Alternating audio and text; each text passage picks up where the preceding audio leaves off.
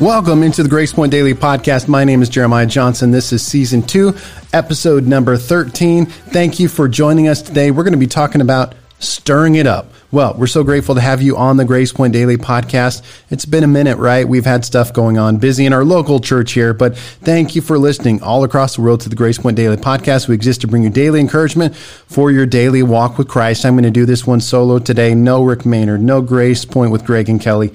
Just good old Jeremiah Johnson in front of a hot microphone, speaking some encouragement into your life, right? So, we're going to talk about Stir It Up. Before I get into that, I want to encourage you like, share, subscribe, send us a message, support our podcast. Come on, be a part of the Grace Point Daily Nation, community, etc., whatever. We just want to encourage you each and every day in your walk with Christ. So today I want to talk about stir it up, and it comes from this verse. 2 Timothy chapter 1 verse 5 to 7. I'm going to read it out of the voice version. It says, "What strikes me most is how natural and sincere your faith is. I'm convinced that the same faith that dwelt in your grandmother, Lois, and your mother, Eunice, abides in you as well.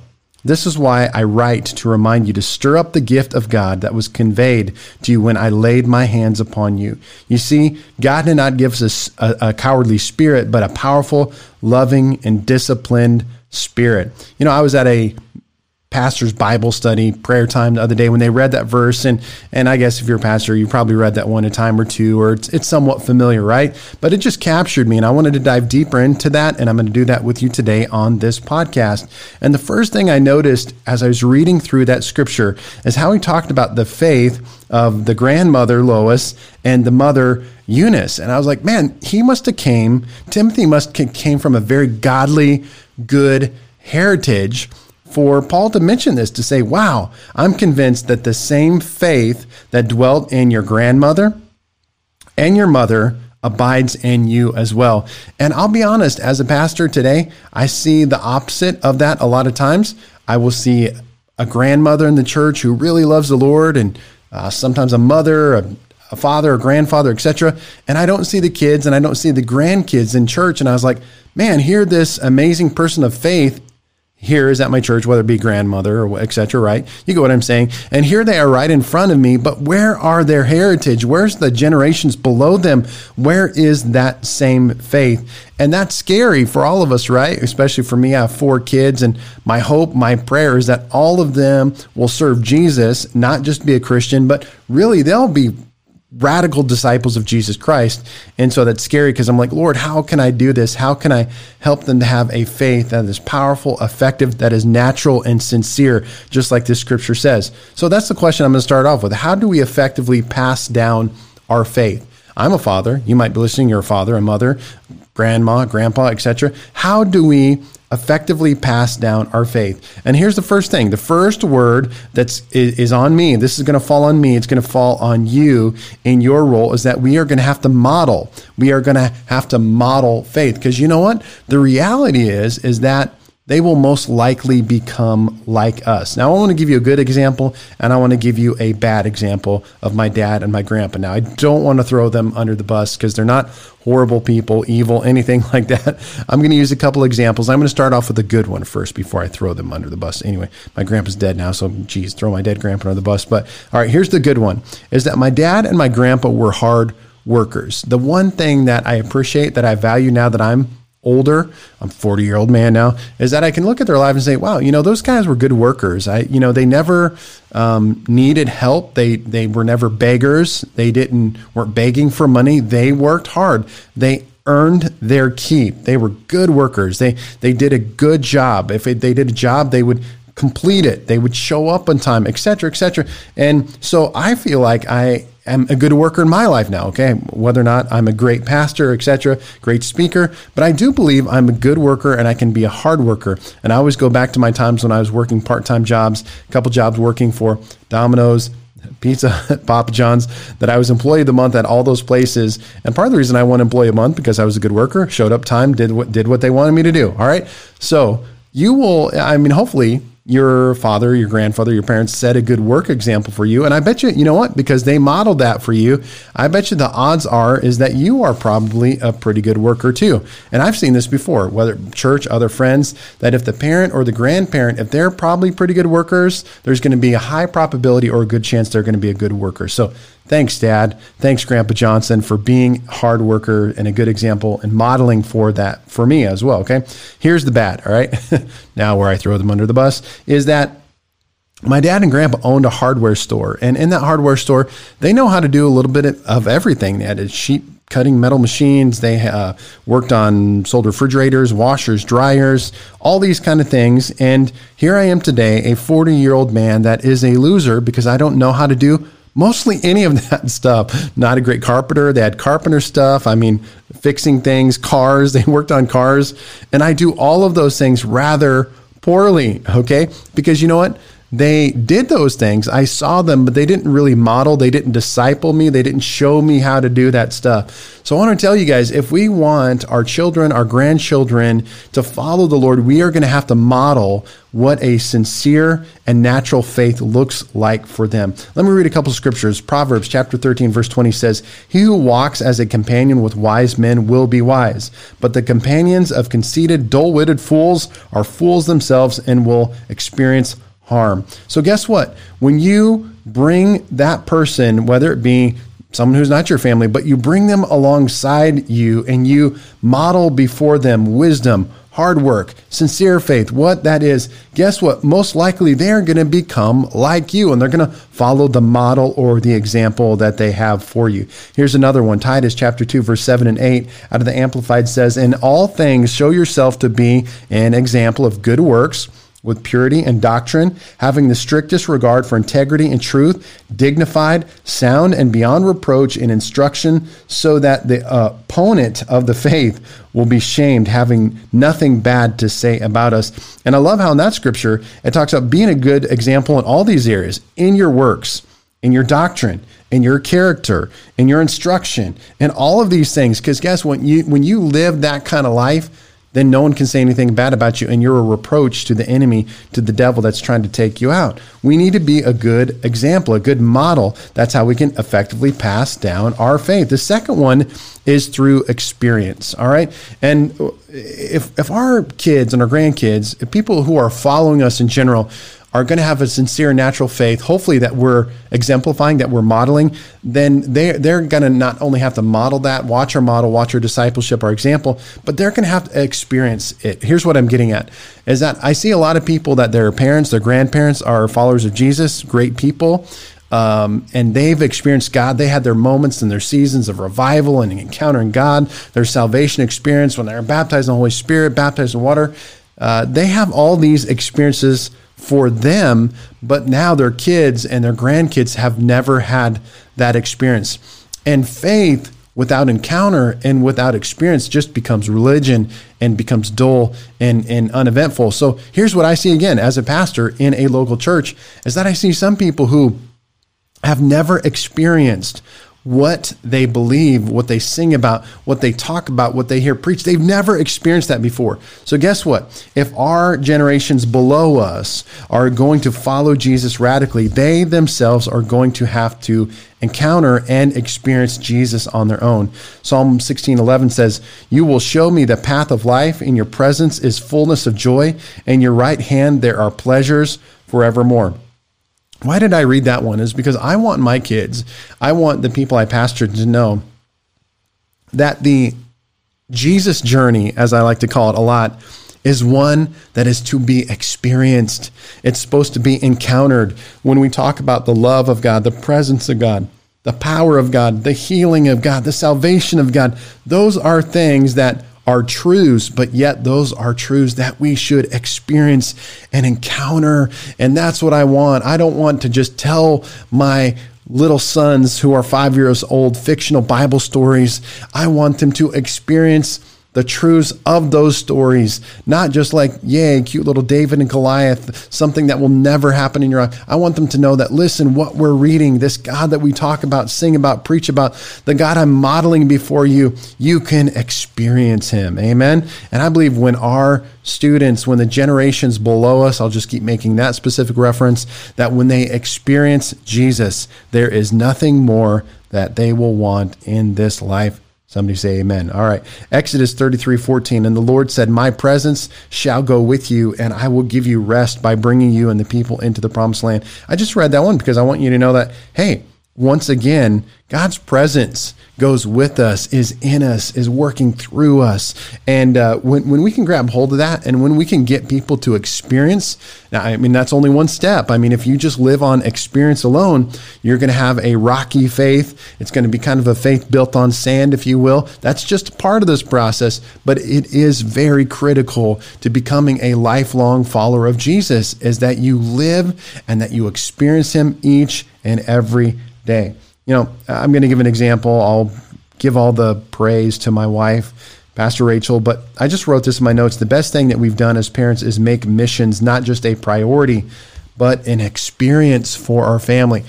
As a pastor, one of the things I have to talk about is missions because we have a missions program. We give money to missionaries. We love missions. We love seeing the missionaries come in and talk about the countries and the people groups that we're going to, etc. But I, I want I wanted my children to not just hear about missions or hear about me doing missions. I wanted them to experience missions for themselves. And so my girls, they have been to Mexico, and my boys, they've been to Mexico, they have been to Haiti, they have been to South Africa, they have been to Kenya, uh, they have been to Lesotho, forget one. Anyway, they've been in multiple countries now Jamaica, that's the one I forgot. They have been in multiple countries now, seeing poverty, doing the work of God, praying, preaching, doing all these things. They have experienced God in multiple settings. And I believe that that is something that's really going to stick and hold into their lives. So I'm encouraging you today if our generations below us are going to have a faith like the grandma, like the mom, then that guess what? The first thing we're going to have to model, and then the second thing is that they are going to have to have an, a legitimate encounter with Jesus themselves. And the third thing is relationship. Matthew 11, 19 says, The Son of Man came eating and drinking with others, and they say, Look, a glutton and a drunkard, a friend of tax collectors and sinners, including non observant Jews. Yet wisdom is justified and vindicated by her deeds in the lives of those who respond to me. It's about what is this all about, guys? Come on, those of you that have a faith, those uh, you grandparents that have a faith, you parents that have a faith in Jesus. This is about uh, is about a relationship with Jesus Christ. Bottom line, period, end of story. That's what we want to communicate to the generations below us, to our sons and to our daughters, to our grandchildren, that not only are we modeling a faith for them that we want them to experience and to encounter for themselves, but what is the one thing that we want them to experience? What is the one thing that we want them to have for the rest of their life? It's a relationship with Jesus. You know, this grandmother and mother uh, in, that we're reading about here, going back to the names Lois and Eunice, they had all these things. They were modeling faith to other people. Uh, they were experiencing, they had experienced Jesus themselves, and they were helping other people to experience Him. And finally, that they had a relationship with Him. So there's a few thoughts for you. You can add more to the list if you want to or not, whatever it might be. But let's get um, our kids and our grandkids into this state of mind that we are modeling, that we're helping them to experience uh, Jesus and in a relationship with Him. Can my kids and grandchildren see I have a relationship with Jesus? I wrote that down in my notes. Can they see that you have a relationship with Jesus? Because that makes all the difference in the world. Let me give another example kind of good and bad, and if you will. Now, I picked on my grandpa Johnson, threw him under the bus there, but he was a great guy. I loved him. I grew up with him, was at his house every day, lived across the street from him, and that was my dad's dad, Grandpa Johnson. Uh, and then I had another, my mom's dad. His name was Grandpa Bring, Grandma and Grandpa Bring. And what's interesting for them is we lived in a different town and we would see them occasionally, but not that often. And I can honestly say this a little bit sad is that I don't feel like I ever really had a, a relationship with him, a, a, deep relationship that is. I mean, my grandma, Grandpa Johnson, man, I love them. I love them so much. I spent time with them. But for my other set of grandparents, I never really had a relationship with them. It was distant. It was, uh, and guess what? When you don't have a relationship with them, there's not a love, there's not a strength there. And what am I trying to say is that I believe that there's some people that that have this peripheral kind of relationship with God, that they don't have this real relationship, this daily interaction with Him. And that's not a real love relationship at all. All right. So that was the first thing that really struck me in this passage of scripture is the faith of this grandmother and this mother. But then the second thing that really grabbed me was the word remind yourself. that they're like, hey, you need to remind yourself of, of your faith and what's going on here in your life. So how do I do that? How do I remind myself? All right. And I began to process, you know, steps here. All right. How do I remind myself? How do I do that? And the first thing I put in my notes here is that one way that you can remind yourself to fan up, to stir up this faith, to remind yourself of your gift, of your calling, of your relationship, of who you are in Christ, is to build an altar. Genesis 31 48 says, Laban said, This mound of stones is a witness, a reminder of the oath taken today between you and me. Therefore, he also called the name Gilead.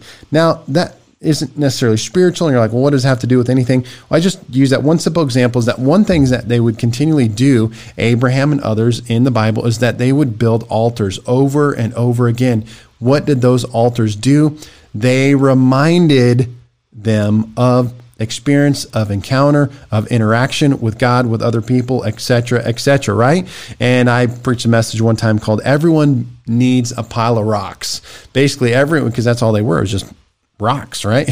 Everyone needs an altar where we continue to remember what God did, what God did, and what He is calling us to do. And that's the important thing, not getting stuck in the past. Because for Abraham, those altars, it, it was about what God did in that moment, but it was also about what God was propelling him to and the calling that God had for his life. Second thing, how do I keep reminding myself? I keep giving. I keep serving. Numbers chapter 10 verse 10 in the amplified Bible says, also, in the day of rejoicing, in the in your appointed feast, at the beginning of your your months, you shall sound the trumpet over your burnt offerings and over the sacrifice of your peace offerings, and they shall be a reminder of you before your God. Remember that a reminder of you. I am the Lord your God. You know what? We keep serving we keep giving. It reminds us of what we're doing. On Sunday, we talked about what do I do with my money? We talked about tithes a little bit. We talk about giving to the Lord. And you know what? Again, I'm not afraid to say this. Listen, when you give money to the Lord, when you give your tithe, when you give your offering, you know what? It reminds you that God's the focus of your life. It reminds you of your faith and what your life is about and your purposes and your desires and your passions, that they are supposed to be primarily of God. When I'm serving in the life of the church, man, talking about missions again, when I go on a missions trip, it reminds me of my purpose and my calling and my faith and what my life is supposed to be about. Amen.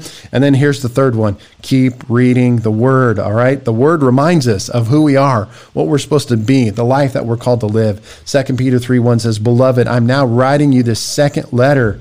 In this, as in the first one, I'm stirring up your untainted mind to remind you. You know what? That's why Paul wrote all these letters. That's why we have a New Testament. He was reminding the church to keep their faith alive, to keep active, and to keep serving God. And then finally, in this passage, which I'm going to kind of end on, is stir up the gift.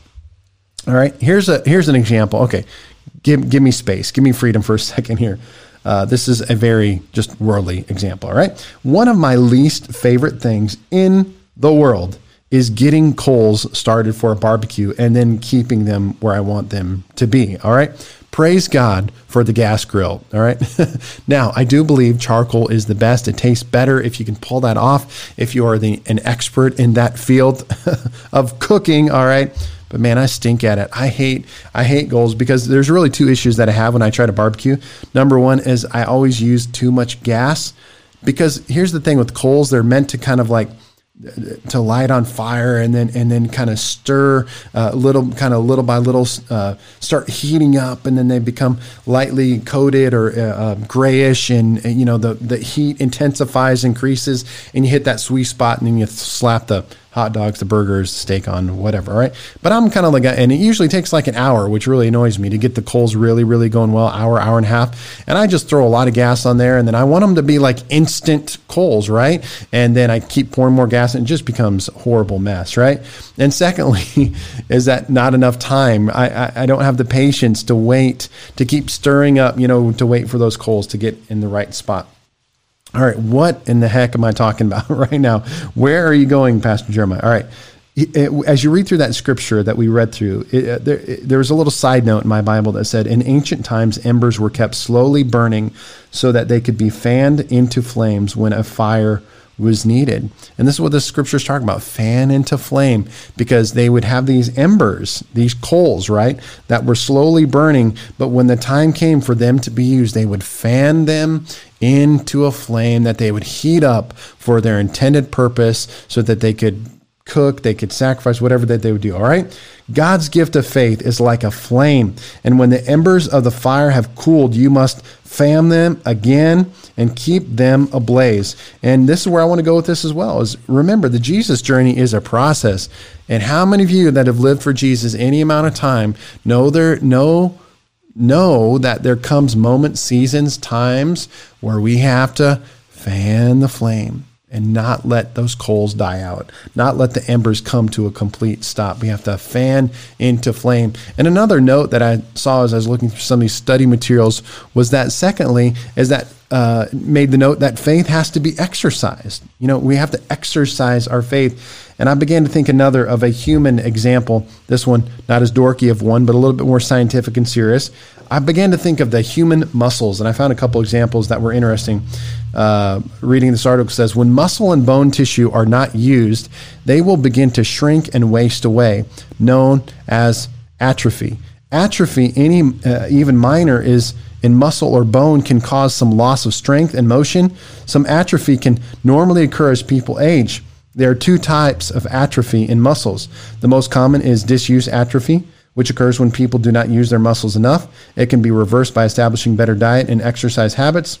Second is neurogenic atrophy is more severe. It occurs when there is a disease or injury to a nerve connected to the muscle. Unlike disuse atrophy, which can occur slowly over time, neurogenic atrophy can occur suddenly. And I think we're probably victim to the first in terms of spiritual life or faith is that we stop using, we stop exercising, we stop using our muscles. And when we stop doing that, you know what happens? The embers, the fire dies out. We grow weak. Uh, we, we lose everything. We begin to lose strength. We begin to lose motion in our spiritual life. So don't let spiritual atrophy grab hold of your life. And the only way that you can keep doing that is fan the flame. And so I was looking at this word atrophy and I'm like, well, how do you recover from that? I mean, is it, I mean, once you get muscle atrophy, is it over? Are you dead? Is, I mean, is, is the case sealed? And here's the, the rebuttal or the response that I found is the first thing was practice patience and start slowly. I want to tell you something, and I'm really serious about this one. You cannot get the fire back in one magic prayer. Some of you, if you let the embers die down too low, what we do then is we kind of run to church and like, okay, say the real fast Jesus prayer, microwave Jesus prayer. All right, cool. The fire's back. Listen, it's going to take some time to build those muscles back up, to, to get back to where you need to be. So if you have let spiritual atrophy set in, it's going to take some time to rebuild all that muscles. Your physical therapist uh, may, here's a second one, your physical therapist may recommend resistance bands to regain strength before proceeding to free weights or other exercise regimens. All right, here's what I put in my notes. Start resisting the things that brought you to this place of apathy. So, if you're in a place of apathy, a place where the embers have died, here's what you need to do. You need to start working out again you know, building the muscle back up with patience and consistency. But then the second thing you need to do is practice resistance. What is the thing that brought you to the place of spiritual atrophy? What brought you to that place where the embers were dying out? Resist that. Stop doing that. Do the opposite. And then finally, change what you have or have not been consuming spiritually. So then they go on to talk about diet, right? Consult with your physician about your protein needs, et cetera, et cetera. Change your diet. Like what, what have you been consuming in your spiritual life that has probably brought you that place of spiritual atrophy? All right. So there we go. Here's my conclusion. When the flame is burn, eh, when the flame is burning, the byproduct is power, love, and discipline. So guys, stir it up again. Let's stir it up. Let, let let's not let the flame die out. Let's not the, let let's not let the embers go out. All right. So there it is. That's my thoughts for you today. I want you guys to keep stirring it up because I want you to live each and every day for Jesus. That's what this podcast is about. But that's what a relationship with Jesus is all about. Doing it each and every day. Thanks, guys. Hope you enjoyed the Grace Point Daily podcast. Connect with us. We'll talk to you next time.